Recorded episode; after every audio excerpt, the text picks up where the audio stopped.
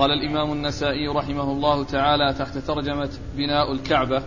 قال أخبرنا إسحاق بن إبراهيم قال حدثنا عبده وأبو معاوية قال حدثنا هشام بن عروة عن أبيه عن عائشة رضي الله عنها أنها قالت قال رسول الله صلى الله عليه وآله وسلم لولا حداثة عهد قومك بالكفر لنقضت البيت فبنيته على أساس إبراهيم عليه السلام وجعلت له وجعلت له خلفا.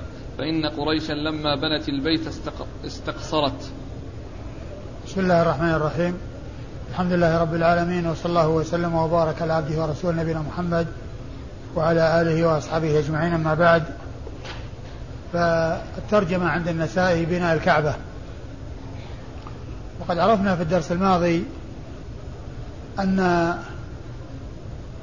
أن النسائي رحمه الله أورد أحاديث ومضى الحديث الأول من هذه الأحاديث وأن المقصود ببناء الكعبة الإخبار عما كانت عليه من قبل ثم ما هم به النبي عليه الصلاة والسلام من بنائها على قواعد إبراهيم وأنه منعه من ذلك كون الذين أسلموا عام الفتح حديث عهد بالكفر وأنه خشي أن يحصل لهم ضرر بسبب ذلك وألا تحتمل عقولهم ما يحصل من التغيير لأنهم قد ألفوا أن الكعبة يعني باقية على ما هي عليه فالتغيير فيها قد يكون فيه شيء في نفوسهم. ويؤثر ذلك على عقولهم وعلى ما ألفوه. فترك عليه الصلاة والسلام الكعبة على ما هي عليه وأخبر عن الذي منعه من بنائها على قواعد إبراهيم وأخبر أن قريشا لما بنوها قصرت بهم النفقة فاختصروها وتركوا قطعة منها من جهة الشمال خارج الكعبة وهي جزء من الكعبة مقدار خمسة أذرع تقريبا وهي من الحجر وجعل الحجر ذلك الجدار الذي تدخل تحته تلك القطعة التي هي من الكعبة والتي لا يجوز أن يطوف الإنسان من داخلها. لأنه لا يطوف بالكعبة كلها. فالنبي صلى الله عليه وسلم ترك الكعبة على ما هي عليه وكان بعضها خارج البنيان وليس على وليس ذلك البنيان على قواعد إبراهيم من جهة الشمال بسبب كون النفقة قصرت عليهم فلم يبنوها على قواعد إبراهيم. وقد عرفنا أن هذا الحديث يدل على قاعدة من قواعد الشريعة وهي أن درء المفاسد مقدم على جلب المصالح. فهذا الحديث من أوضح الأدلة التي يستدل بها على هذه القاعدة الشرعية وهي أن درء المفاسد مقدم على جلب المصالح. وذلك أن بناء الكعبة على قواعد إبراهيم مصلحة وهذا الذي خافه النبي صلى الله عليه وسلم مفسده وقد ترك بناءها على قواعد إبراهيم اخذا بدرء المفسدة وتقديمها على جلب المصلحة. وقد مر في الحديث أن عبد الله بن عمر رضي الله تعالى عنه وأرضاه قال إن النبي عليه الصلاة والسلام لم يستلم الركنين الآخرين لأنهما لم يبنيا على قواعد إبراهيم. لأنهما لم يبنيا على قواعد إبراهيم. ومن المعلوم أن السنة ثبتت عن النبي عليه الصلاة والسلام باستلام الركن الذي فيه الحجر الأسود باستلام الحجر الأسود والركن اليماني الذي قبل الحجر الأسود عندما يطوف الإنسان بالكعبة فهذان هما الركنان اللذان يمسحان وما سواهما فإنه لا يمسح لاقتصار النبي الكريم عليه الصلاة والسلام عليهما. ثم قد جاء في الحديث السابق عن سالم بن عبد الله بن عمر قال إن عبد الله بن محمد بن أبي بكر الصديق حدث عبد الله بن عمر. وهذا الذي أشار إليه سالم وأن عبد الله بن أبي بكر عبد الله بن محمد بن أبي بكر حدث عبد الله بن عمر فهو من فهو من آه، تحديث التابعين للصحابة لأن عبد الله بن محمد بن أبي بكر هو من التابعين. وقد حدث عبد الله بن عمر عن عائشة فتحديثه أي تحديث عبد الله عبد الله بن محمد بن أبي بكر لعبد الله بن عمر هو من رواية الصحابة عن التابعين وأخذ الصحابة عن التابعين. وهو الذي يقولون له في علم المصطلح رواية الأكابر عن الأصاغر. رواية الأكابر عن الأصاغر. والحديث هو من رواية سالم بن عبد الله عن عبد الله بن محمد بن بكر عن عائشة. لكن فيه أن عبد الله بن محمد حدث عبد الله بن عمر. حدث عبد الله بن عمر. وهو ليس من رجال الإسناد عبد الله بن عمر. لأن الإسناد عن سالم عبد الله عن عبد الله بن محمد بن بكر عن عائشة. ولكن فيه أن عبد الله حدث عبد الله بن بن محمد بن بكر حدث عبد الله بن عمر. فتحديثه إياه من قبيل آه تحديث التابعين للصحابة. وهو من رواية الأكابر أو تحديث الأكا تحديث الأصاغر للأكابر. ورواية الأكابر عن الأصاغر. وأورد النسائي بعد ذلك حديث عائشة من طريق أخرى وهو مشتمل وهو مختصر ودال ومشتمل على ما اشتملت عليه الطريقة الأولى من جهة إخبار النبي عليه الصلاة والسلام عائشة أن كون قومها حديث عهد بكفر وأنه منعه ذلك من هدم الكعبة وبنائها على قواعد إبراهيم وأخبر أن قريشا عندما بنوها اقتصروا على بعضها وتركوا قطعة منها خارجها وهي القطعة التي فيها الحجر التي التي في الحجر. والحجر اشتهر على ألسنة كثير من العوام أنه حجر إسماعيل وهو لا علاقة له بإسماعيل وليس حجرا لإسماعيل لأن هذا الحجر إنما حصل في زمن قريش. وهم الذين أخرجوا هذه القطعة ووضعوا هذا هذا ال هذا الجدار حتى يدل على هذه القطعة من الكعبة. وليس هذا الحجر لإسماعيل وإنما هو قطعة أخرجتها قريش من الكعبة ووضعت جدارا في آخرها ليدل عليها وأنها وأنها قطعة من البيت خارج الكعبة وهي من جملة الكعبة. وأما الإسناد فيقول النسائي أخبرنا إسحاق بن إبراهيم بن مخلد بن راهوية الحنظلي المروزي ثقة ثبت فقيه وصف بأنه أمير المؤمنين في الحديث وحديثه أخرجه أصحاب الكتب الستة إلا من ماجه فإنه لم يخرج له شيئا. عن عن عبده وأبي معاوية. عن عبده بن سليمان الكلابي هو ثقة أخرج حديث أصحاب الكتب الستة. وأبي معاوية هو محمد بن خازم الضرير الكوفي ثقة أخرج له أصحاب الكتب الستة. عن هشام.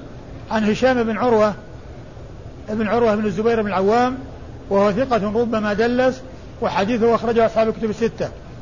عن أبيه. عن أبيه عروة بن الزبير بن العوام ثقة فقيه أحد فقهاء المدينة السبعة في عصر التابعين وحديثه أخرجه أصحاب الكتب الستة.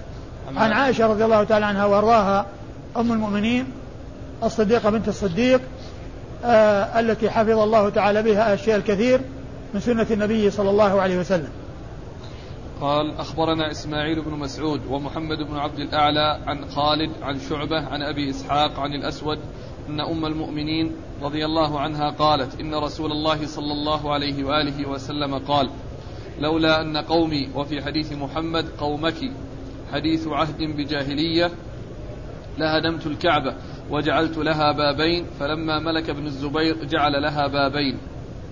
ثم ورد النسائي حديث عائشة رضي الله عنها هو مثل ما تقدم وفيه أن الكعبة آه، آه، آه، عندما هن عندما أخبر النبي صلى الله عليه وسلم عن همه بهدمها ولولا ما منعه من حداثة عهد قريش بالكفر وأنهم حديث عهد بالإسلام وعهدهم بالجاهلية قريب وأنه سيجعل لها بابين ويلزقهما بالأرض. أحدهما في مكان الباب الموجود ولكنه لاصق بالأرض والثاني في الجهة المقابلة له. فيكون باب للدخول وباب للخروج. باب للدخول وباب للخروج. هذا هو الذي أخبر به النبي عليه الصلاة والسلام مما هم به ولكنه ترك ذلك خشية الذي أخبر به عائشة وهو كون قومها حديث عهد بكفر. وقد وحديث عائشة رضي الله عنها ذكره النسائي هنا من طريق شيخين إسماعيل بن مسعود ومحمد بن عبد الأعلى. فإسماعيل بن مسعود قال قومك وإسماعيل بن مسعود قومي. قال قومي ومحمد بن عبد الأعلى الصنعاني قال قومك. يعني أن العبارة التي جاءت عن محمد بن إسماعيل بن عبد الأعلى غير العبارة التي جاءت عن إسماعيل بن مسعود. هذا قال قومي وهذا قال قومك. وهما قومهم جميعا إلا أن العبارة هذا قال قومي وهذا قال قومك. هذا هو الفرق بينهما. ولما ملك ابن الزبير هدم الكعبة وبناها على قواعد إبراهيم وجعل لها بابين. وجعل لها بابين. ثم لما جاء الحجاج وقتل ابن الزبير رضي الله تعالى عن ابن الزبير هدم الكعبة وأعادها على ما كانت عليه في عهد قريش. اسناد اخبرنا إسماعيل بن مسعود. إسماعيل بن مسعود أبو مسعود البصري ثقة أخرج حديثه النسائي وحده ومحمد بن عبد الله الصنعاني البصري وهو ثقة أخرج حديثه مسلم وأبو داود في القدر والترمذي والنسائي وابن ماجه. عن خالد. عن خالد بن الحارث البصري. ثقة أخرج له أصحاب الكتب الستة. عن شعبة. عن شعبة بن الحجاج الواسطي ثم البصري. ثقة ثبت. وصف بأنه أمير المؤمنين في الحديث. وحديث أخرج أصحاب الكتب الستة. عن أبي إسحاق. عن أبي إسحاق السبيعي هو عمرو بن عبد الله الهمداني السبيعي. ثقة أخرج له أصحاب الكتب الستة. عن الأسود. عن الأسود بن يزيد بن قيس النخعي. ثقة مخضرم. أخرج له أصحاب الكتب الستة. عن عائشة, عن عائشة وقد مر ذكرها. قال أخبرنا عبد الرحمن بن محمد بن سلام. قال حدثنا يزيد بن هارون. قال أخبرنا جرير بن, بن حازم.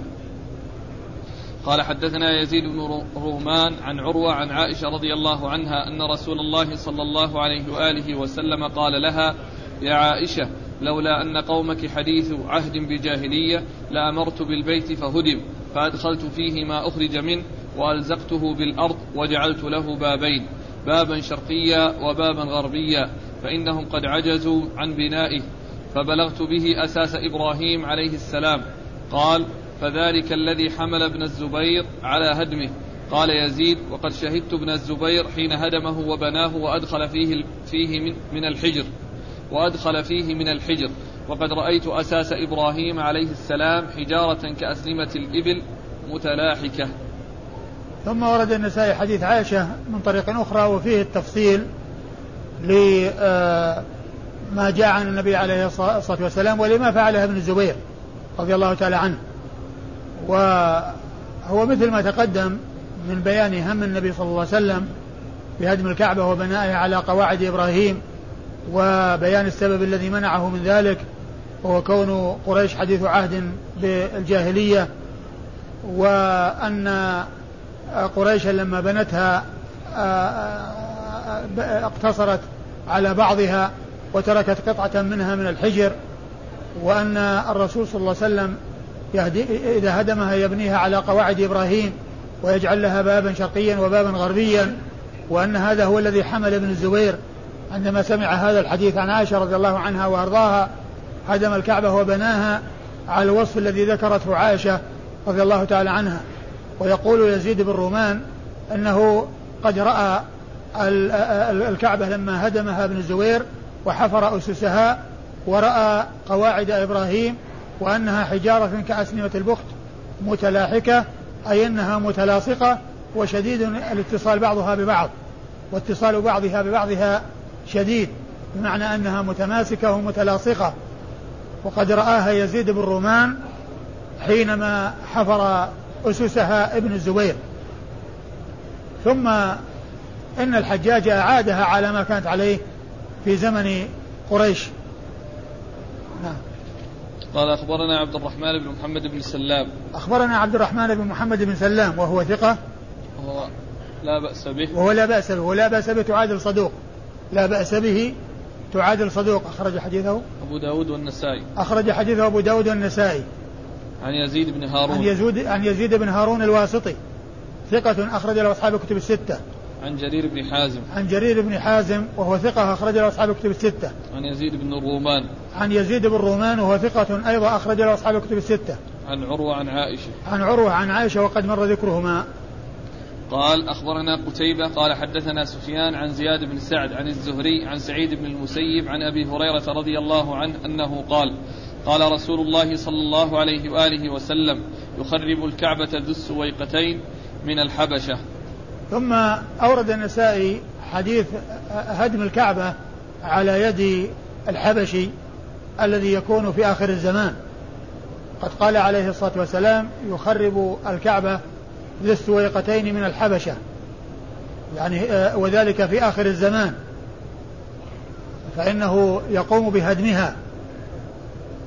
ووصفه بأنه ذو السويقتين والسويقتين تثنية سويقة وهي تصغير ساق وهو إشارة إلى ساقيه وأنهما دقيقتان يعني دقيق الساقين وقد وقد يعني صغرت الساق إلى سويقة وثنيت فقيل ذو السويقتين يعني هذا وصفه وهذه صفة ساقيه وأنهما سويقتان أي دقيقتان وهو يخرب الكعبة ويهدمها.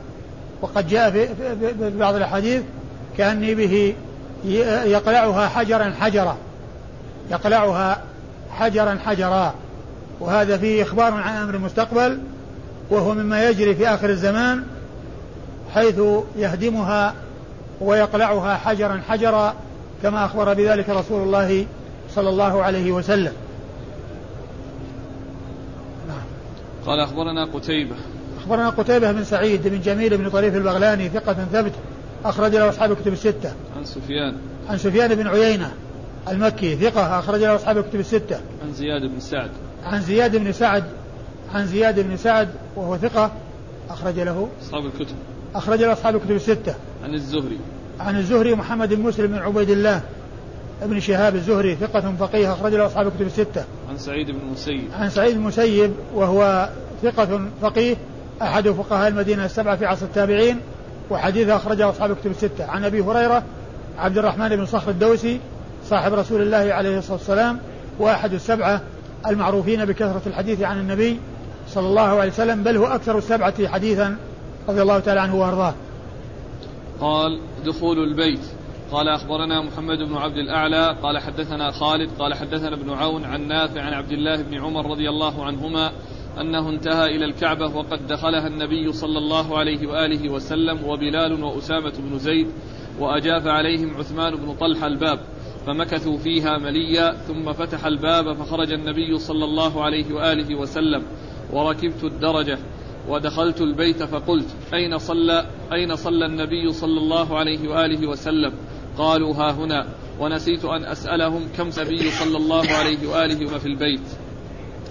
ثم أورد النسائي دخول البيت دخول الكعبة. و دخول الكعبة والصلاة فيها أي والصلاة فيها.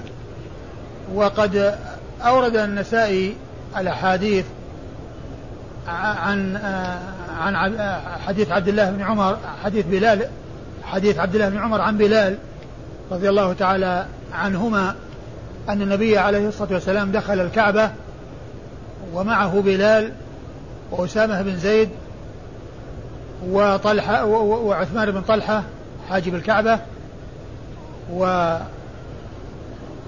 من هو؟ بلال أسامة بلال وأسامة وعثمان. وعثمان.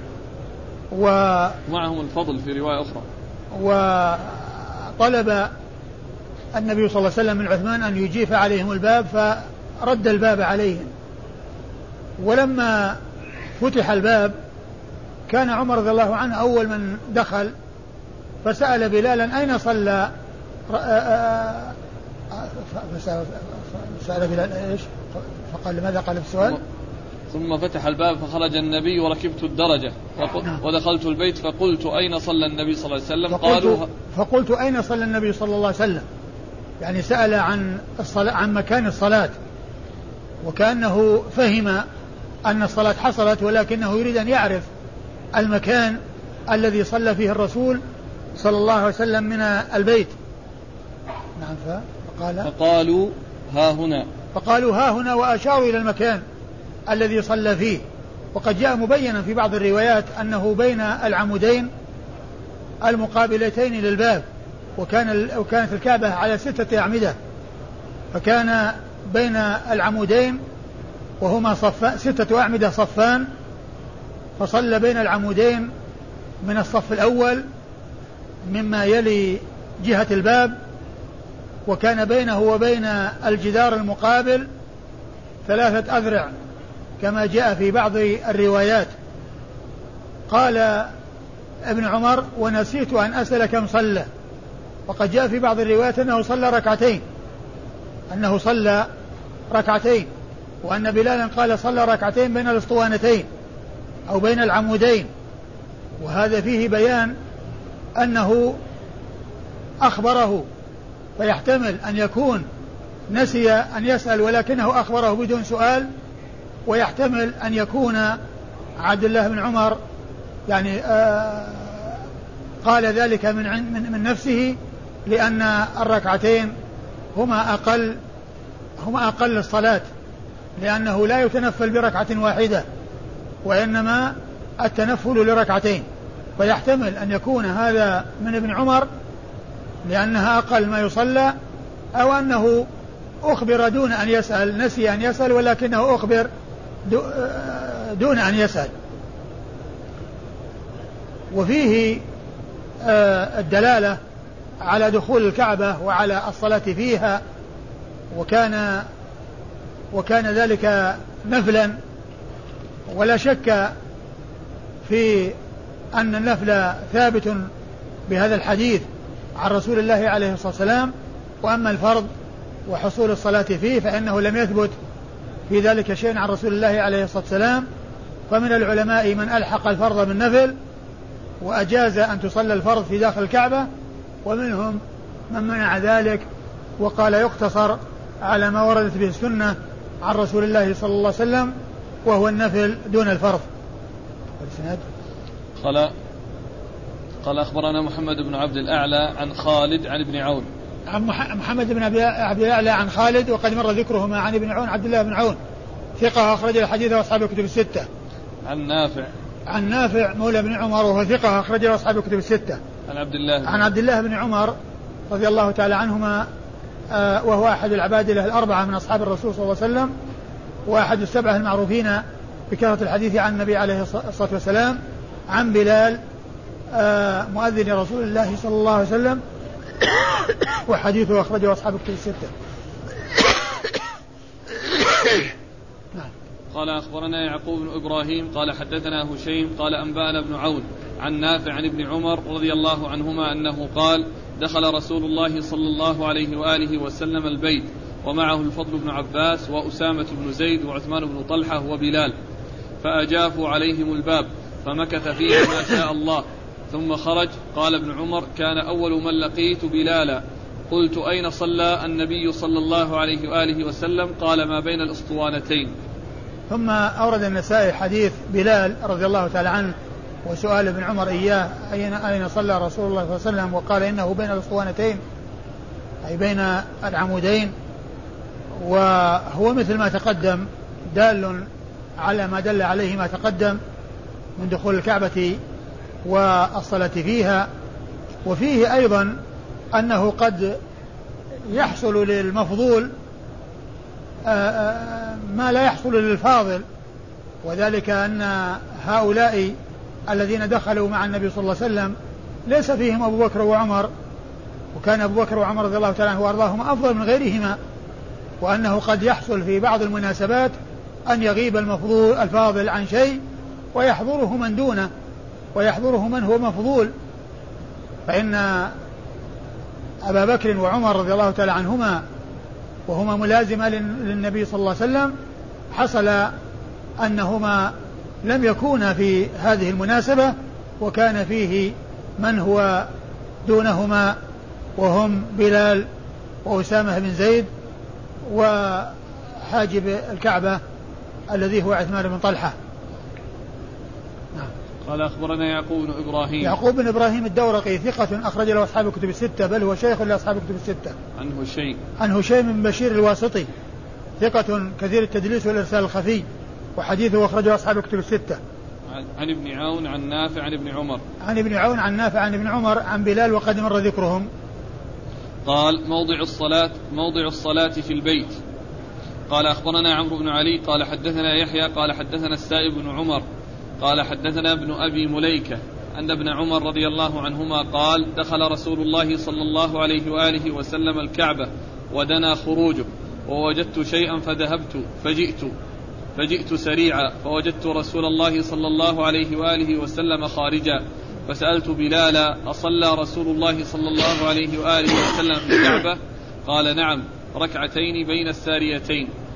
ثم أورد النسائي حديث بلال وسؤال ابن عمر إياه وعن دخول النبي صلى الله عليه وسلم الكعبة والصلاة فيها وقال وسأله عن الصلاة فقال صلى ركعتين بين بين الساريتين؟ نعم. بين الساريتين. وفيه هنا بيان مقدار الصلاة التي صلاها الرسول صلى الله عليه وسلم وأنها ركعتان وبيان موقعها وأنها بين الساريتين. نعم. قال أخبرنا عمرو بن علي. أخبرنا عمرو بن علي. وهو الفلاس ثقة أخرج له أصحاب الكتب الستة بل هو شيخ لأصحاب الكتب الستة. عن يحيى. عن يحيى القطان ثقة أخرج له أصحاب الكتب الستة. عن السائب بن عمر. عن السائب بن عمر وهو ثقة أخرج له. البخاري في الأدب المفرد وأبو داود والنسائي. البخاري في الأدب المفرد وأبو داود والنسائي. عن ابن أبي مليكة. عن ابن أبي مليكة عبد الله بن عبد الرحمن بن أبي مليكة وهو ثقة أخرج له أصحاب الكتب الستة. عبد الله. عبد الله بن عبد الرحمن.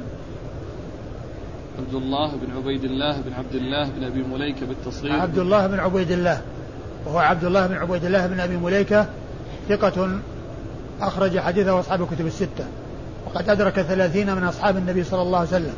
عن ابن عمر. عن ابن عمر عن بلال وقد مر ذكرهما.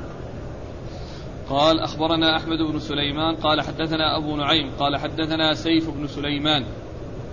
قال سمعت مجاهدا يقول أتي ابن عمر في منزله فقيل هذا رسول الله صلى الله عليه وآله وسلم قد دخل الكعبة فأقبلت فأجد رسول الله صلى الله عليه وآله وسلم قد خرج وأجد بلالا على الباب قائما فقلت يا بلال أصلى رسول الله صلى الله عليه وآله وسلم في الكعبة؟ قال نعم.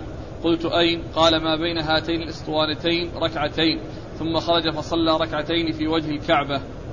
ثم ورد النسائي حديث آه، بلال رضي الله عنه حديث عبد الله بن عمر عن بلال وأن النبي عليه الصلاة والسلام لما دخل الكعبة وصلى الرسول صلى الله عليه وسلم بين العمودين المقابلتين للباب ركعتين وخرج وصلى ركعتين في وجه الكعبة هو مثل ما تقدم من كون النبي صلى الله عليه وسلم صلى في داخل الكعبة وأنه صلى ركعتين وأنه أيضا لما خرج صلى ركعتين في وجه الكعبة يعني في مقابل بابها. نعم. قال أخبرنا أحمد بن سليمان. أحمد بن سليمان الرهاوي ثقة أخرجه النسائي وحده. عن أبي نعيم. عن أبي نعيم الفضل بن دكين الكوفي ثقة أخرج له أصحاب الكتب الستة. عن سيف بن سليمان. عن سيف بن سليمان وهو ثقة. نعم. أخرج له أصحاب الكتب إلا الترمذي. أخرج له أصحاب الكتب الستة إلا الترمذي. عن مجاهد. عن مجاهد بن جبر المكي ثقة أخرج له أصحاب الكتب الستة. عن ابن عمر. عن ابن عمر عن بلال وقد مر ذكرهما. قال أخبرنا حاجب بن سليمان المنبجي عن ابن عن ابن أبي رواد. قال حدثنا ابن جريج عن عطاء عن أسامة بن زيد رضي الله عنهما أنه قال دخل رسول الله صلى الله عليه وآله وسلم الكعبة فسبح في نواحيها وكبر ولم يصلي. ثم خرج فصلى خلف المقام ركعتين ثم قال هذه القبلة. ثم ورد النسائي حديث أسامة بن زيد أن النبي عليه الصلاة والسلام لما دخل الكعبة كبر في نواحيها ودعا وخرج ولم يصلي وصلى وصلى ركعتين. خلف المقام. وصلى ركعتين خلف المقام. آه هذا نعم. ثم قال هذه الكعبة. ثم قال هذه الكعبة. آه هذا الحديث حديث أسامة بن زيد وكان قد دخل الكعبة مع مع رسول الله صلى الله عليه وسلم وفيه أنه لم يصلي في داخلها وخلاف ما جاء عن بلال أنه صلى أنه صلى ركعتين. فقيل إن كلا حدث بما رأى وشاهد ويمكن أن يكون قالوا ويمكن أن يكون بلال أن يكون أسامة رآه دعا ثم إنه صار في ناحية من نواحي الكعبة يدعو وصلى النبي صلى الله عليه وسلم الركعتين وشاهده بلال ولم يشاهده أسامة وكل منهم ذكر ما علمه. ثم أيضا بلال مثبت وهذا نافي والمثبت معه علم زائد على النافي مع أن ذلك النفي إنما حصل بسبب أنه انشغل في الدعاء وأن أنه رأى النبي صلى الله عليه وسلم يدعو وظن أنه بقي على حاله فصار يدعو في جهة من من الكعبة. لا سيما وقد أغلق الباب ويكون فيه شيء من الظلمة فقد لا يتضح لكل من كان في الكعبة الشيء الذي فعله الرسول صلى الله عليه وسلم. وعلى هذا فالصلاة في الكعبة ثابتة من حديث بلال وما جاء من النفي في حديث أسامة بن زيد لا يدل على عدم حصول ذلك لأن المثبت عنده زيادة علم خفيت على النافي مع أن ذلك الذي حصل من أسامة محتمل عدم اطلاعه على هذا الذي فعله الرسول صلى الله عليه وسلم وقد, وقد اطلع عليه بلال. ثم أيضا فيه ذكر الصلاة بعدما نزل وفيه ذكر المقام وأنها خلف المقام والروايات التي جاءت في آه عن عن غير أسامة إنما في إنما فيه أنه صلى في وجه الكعبة وليس فيه التنصيص على المقام وليس فيه التنصيص على المقام لأن الصلاة خلف المقام إنما جاءت في ركعتي الطواف. وكل إنسان إذا طاف يصلي خلف المقام ركعتين. وأما الصلاة في داخل الكعبة عندما نزل النبي صلى الله عليه وسلم صلى في وجه الكعبة صلى في وجه الكعبة وفي حديث أسامة أنه صلى خلف المقام. نعم. قال أخبرنا حاجب بن سليمان. حاجب بن سليمان المنبجي وهو صدوق يهم أخرج حديثه النسائي وحده. عن ابن أبي رواد. عن ابن أبي رواد وهو عبد المجيد بن عبد العزيز بن أبي رواد. وهو صدوق أخرج له. صدوق يخطئ. هذا الولد ولا الأب؟ له الولد. لأنه هو المتأخر ذاك متقدم. عبد المجيد بن عبد عبد عبد المجيد بن عبد العزيز. هذا هو الذي في طبقة متأخرة. أما ذاك فهو طبقة متقدمة ما يدركه. ما يدركه آه، حاجب. عبد المجيد بن عبد العزيز بن أبي رواد صدوق يخطئ. صدوق يخطئ. أخرج حديثه مسلم وأصحاب السنن. مسلم وأصحاب السنن. أما ذاك الذي هو عبد العزيز فهو متقدم الوفاة.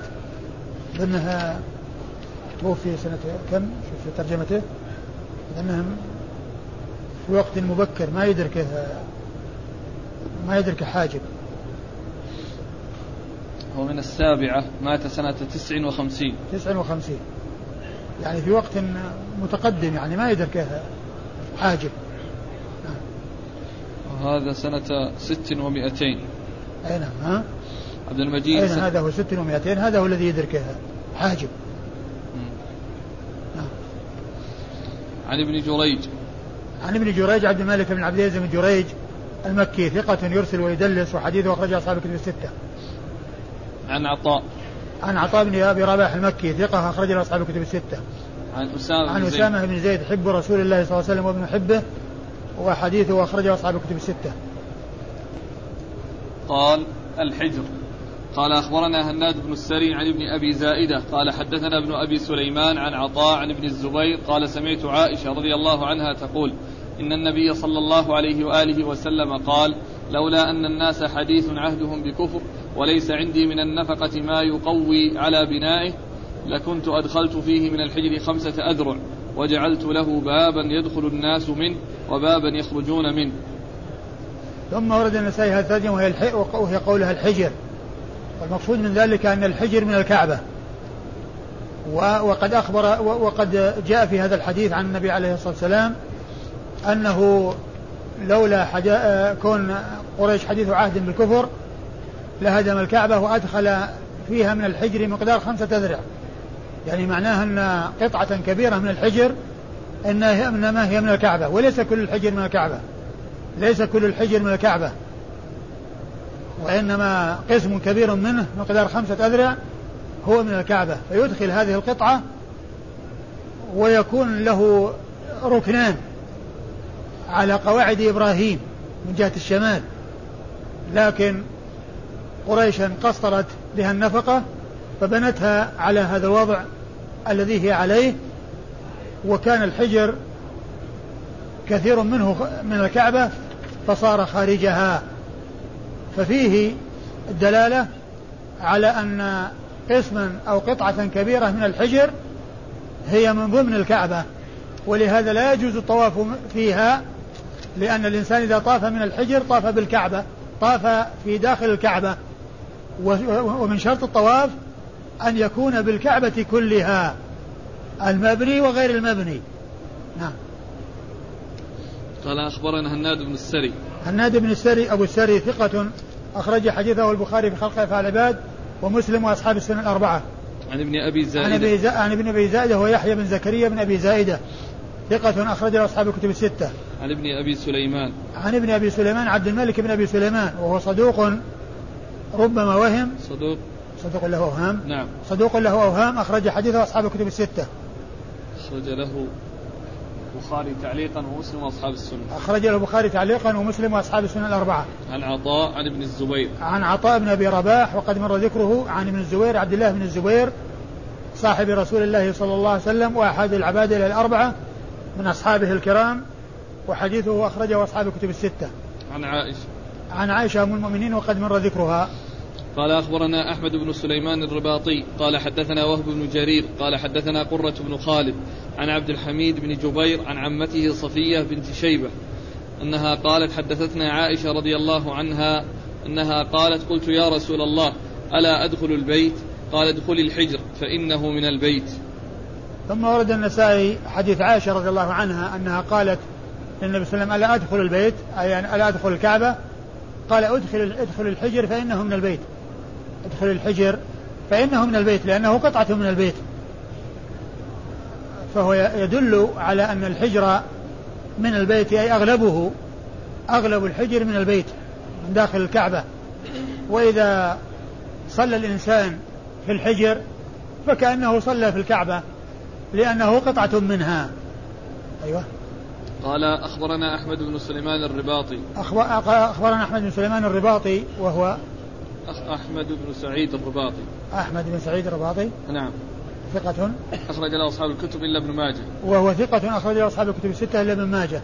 عن وهب بن جرير. عن وهب بن جرير بن حازم وهو ثقة أخرج له أصحاب الكتب الستة. عن قرة بن خالد. عن قرة بن خالد وهو ثقة أخرج له أصحاب الكتب الستة. عن عبد الحميد بن جبير. عن عبد الحميد بن بن جبير بن شيبة الحجبي وهو ثقة أخرج له أصحاب الكتب الستة. عن عمته صفية عن عمته صفية بنت شيبة وهي قال لها وهي, رؤية. وهي لها رؤية. أخرج حديثها؟ أصحاب الكتب. وهي لها رؤية. أخرج حديثها أصحاب الكتب الستة. عن عائشة. عن عائشة وقد مر ذكرها. قال الصلاة في الحجر. قال أخبرنا إسحاق بن إبراهيم. قال أخبرنا عبد العزيز بن محمد. قال حدثني علقمة بن أبي علقمة عن أمه عن عائشة رضي الله عنها أنها قالت كنت أحب أن أدخل البيت فأصلي فيه فأخذ رسول الله صلى الله عليه وآله وسلم بيدي فأدخلني الحجر. فقال إذا أردت دخول البيت فصلي ها هنا فإنما هو قطعة من البيت ولكن قومك اقتصروا حيث بنوه أن, أن, أن, أن أنها كانت تحب أن تصلي في البيت فأخذ النبي صلى الله عليه وسلم بيدها وأدخلها الحجر وقال إذا أردت أن تصلي البيت فصلي ها هنا.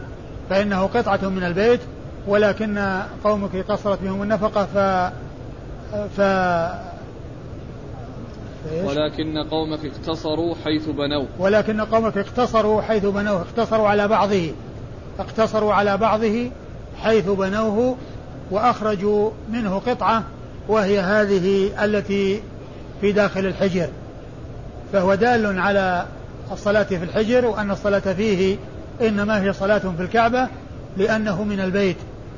أيوة.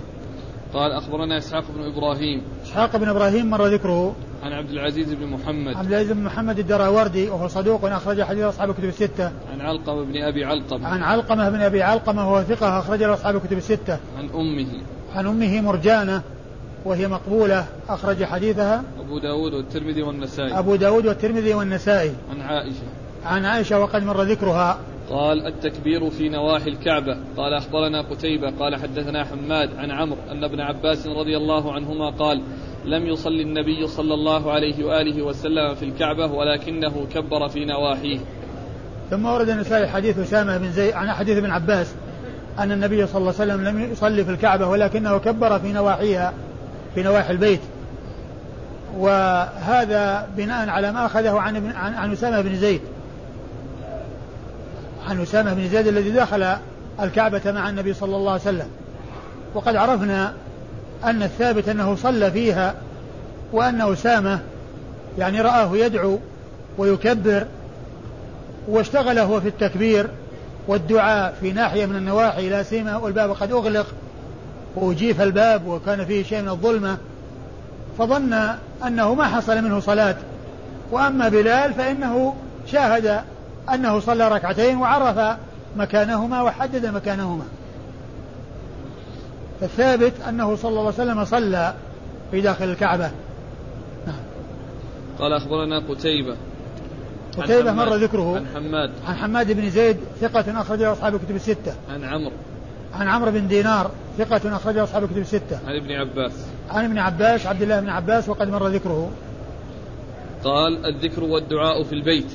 قال أخبرنا يعقوب بن إبراهيم قال حدثنا يحيى قال حدثني عبد الملك بن أبي سليمان قال حدثنا عطاء عن أسامة بن زيد رضي الله عنهما أنه دخل هو ورسول الله صلى الله عليه وآله وسلم البيت فأمر بلالا فأجاف الباب وال فأجاف الباب والبيت إذ ذاك على ستة أعمدة فمضى حتى إذا كان بين الأسطوانتين اللتين تليان باب الكعبة جلس فحمد الله وأثنى عليه وسأله واستغفره ثم قام حتى حتى أتى ما استقبل من دبر الكعبة فوضع وجه فوضع وجهه وخده عليه وحمد الله وأثنى عليه وسأله واستغفره ثم انصرف إلى كل ركن من أركان الكعبة فاستقبله بالتكبير والتهليل والتسبيح والثناء على الله والمسألة والاستغفار ثم خرج فصلى ركعتين مستقبل وجه الكعبة ثم انصرف فقال هذه القبلة هذه القبلة. ثم ورد النسائي حديث أسامة بن زيد. حديث أسامة بن زيد. الذي فيه أن النبي صلى الله عليه وسلم دخل ودعا وأنه كبر في نواحي البيت وهو دال على ما دل عليه ما تقدم من أنه روى أنه ما صلى في البيت ولكنه كبر ودعا واستغفر في داخل الكعبة؟ قال دخل عن أسامة أنه دخل هو ورسول الله صلى الله عليه وآله وسلم البيت فأمر بلالا فأجاف الباب والبيت إذ ذاك على ستة أعمدة فمضى.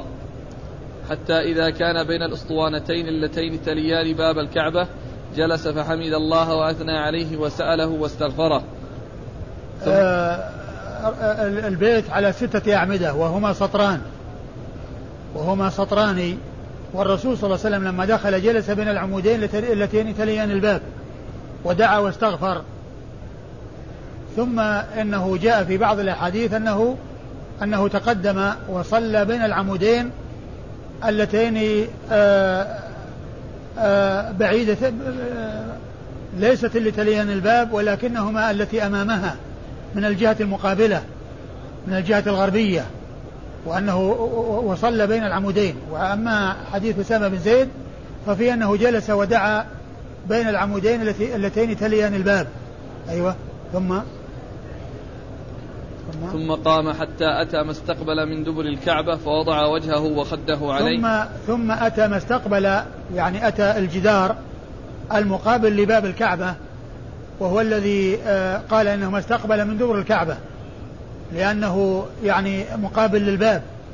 والإنسان إذا كان في جهة الباب فإنه يكون في دبره. وقد كان جلس بين العمودين ثم تقدم واستقبل يعني آه، أتى ما استقبله مما هو دبر الكعبة أي مقابل لبابها بحيث يكون الإنسان إذا كان مستقبل الباب يكون هذا في دبره وهو في مؤخرها وليس في مقدمها وضع خده وصدره عليه. فوضع وجهه وخده. وضع وجهه وخده ودعا أيوة. وحمد الله وأثنى عليه وسأله واستغفره ثم انصرف إلى كل ركن من أركان الكعبة فاستقبله بالتكبير والتهليل والتسبيح والثناء على الله والمسألة والاستغفار. ثم يعني أتى الأركان الأخرى وفعل فيها مثل ما فعل في هذا الركن الذي هو مقابل لباب الكعبة. نعم. ثم خرج فصلى ركعتين مستقبل وجه الكعبة ثم انصرف فقال هذه القبلة هذه القبلة. نعم. قال أخبرنا يعقوب بن إبراهيم. أيوه يعقوب بن إبراهيم مر ذكره. عن يحيى. عن يحيى القطان مر ذكره. عن عبد الملك بن أبي سليمان عن عطاء عن أسامة. وهؤلاء مر ذكرهم جميعا. قال وضع الصدر والوجه على ما استقبل من دبر الكعبة. قال أخبرنا يعقوب بن إبراهيم قال حدثني هشيم قال أخبرنا عبد الملك عن عطاء عن أسامة بن زيد رضي الله عنهما أنه قال دخلت مع رسول الله صلى الله عليه وآله وسلم البيت فجلس فحمد الله وأثنى عليه وكبر وهلل ثم مال إلى ما بين يديه من البيت فوضع صدره عليه وخده ويديه ثم كبر وهلل ودعا فعل ذلك بالأركان كلها ثم خرج فأقبل على القبلة وهو على الباب فقال هذه القبلة هذه القبلة. ثم ورد حديث أسامة بن زيد وهو مثل ما تقدم من دخوله ودعائه ووضعه خده ووجهه على ما يقابل الباب ثم على بقية الأركان وأنه دعا واستغفر وهلل وذكر الله عز وجل ثم خرج وقال هذه الكعبة وهذه القبلة. وقد أورد الحديث من أجل الاستدلال به على هذا الفعل الذي فعل على هذا الفعل الذي هو وضع الخد والوجه على آه، ما يستقبله مما هو في دبر الكعبة أي مقابل بابها. نعم. قال أخبرنا يعقوب بن إبراهيم عن هشيم عن عبد الملك عن عطاء عن أسامة. وهؤلاء مر ذكرهم جميعا. قال موضع الصلاة من الكعبة. قال أخبرنا إسماعيل بن مسعود قال حدثنا خالد عن عبد الملك عن عطاء عن أسامة رضي الله عنه أنه قال خرج رسول الله صلى الله عليه وآله وسلم من البيت صلى ركعتين في قبل الكعبة ثم قال هذه القبلة.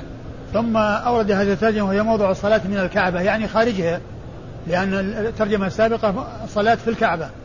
وأما هنا موضع الصلاة من الكعبة أي من جهتها بعد خروجه منها بعدما خرج منها الجهة التي صلى فيها موضعها من الكعبة ومن جهة الكعبة أنها مقابلة للباب أنه في مقابل الباب لأنه بعدما خرج صلى ركعتين في مقابل باب الكعبة.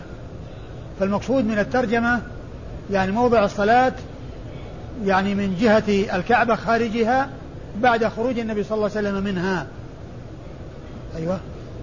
قال أخبرنا إسماعيل بن مسعود عن خالد عن عبد الملك عن عطاء عن أسامة.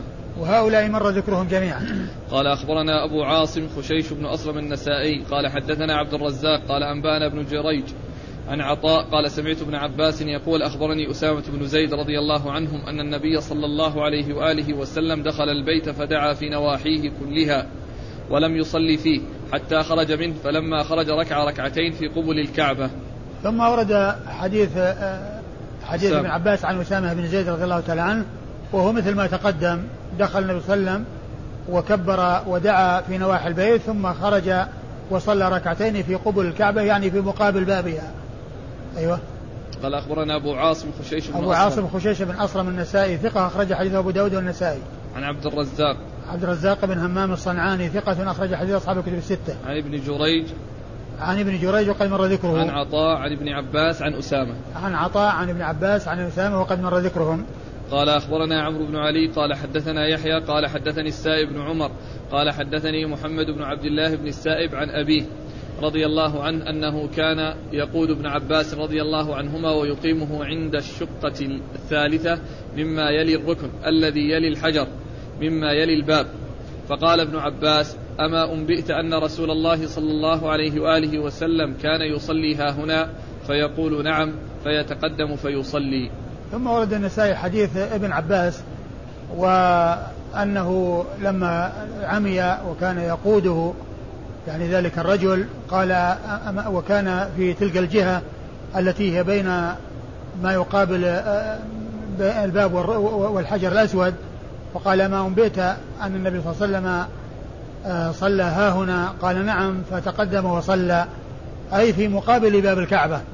وذلك بعد خروجه أي بعد خروجه صلى الله عليه وسلم من الكعبة عندما دخلها. الإسناد قال أخبرنا عمرو بن علي عن يحيى. عمرو بن علي عن يحيى وقد مر ذكرهما. عن السائب بن عمر. عن السائب بن عمر وهو المخزومي. ثقة أخرج له البخاري في الأدب المفرد وأبو داود والنسائي. وهو ثقة أخرج حديثه البخاري في الأدب المفرد والنسائي. وأبو داود. وأبو داود والنسائي. عن محمد بن عبد الله بن السائب. محمد بن عبد الله بن السائب وهو مجهول. أخرج حديث أبو داود والنسائي. نعم. أخرج حديث أبو داود والنسائي. عن أبيه. عن أبيه وهو له صحبة. له, له صحبة. له. ولأبيه صحبة. أخرج حديثه. البخاري تعليقا وأصحاب السنن. أخرج حديثه البخاري تعليقا وأصحاب السنن الأربعة. عن ابن عباس رضي الله تعالى عنهما وقد مر ذكره والحديث في إسناده ذلك الرجل مجهول والمكان الذي صلى فيه ابن عباس آه، هو الذي جاء في بعض في الروايات المتقدمة أن النبي صلى الله عليه وسلم صلى فيه أي مقابل باب الكعبة لكن صلاة النبي صلى الله عليه وسلم بعدما خرج إنما هو بعد خروجه من الكعبة إنما هو بعد خروجه من الكعبة فصلى في ذلك المكان. إيش بعده؟ بعد ذكر الفضل في الطواف والله تع... والله تعالى أعلم وصلى الله وسلم وبارك على عبده ورسوله نبينا محمد وعلى آله وأصحابه أجمعين.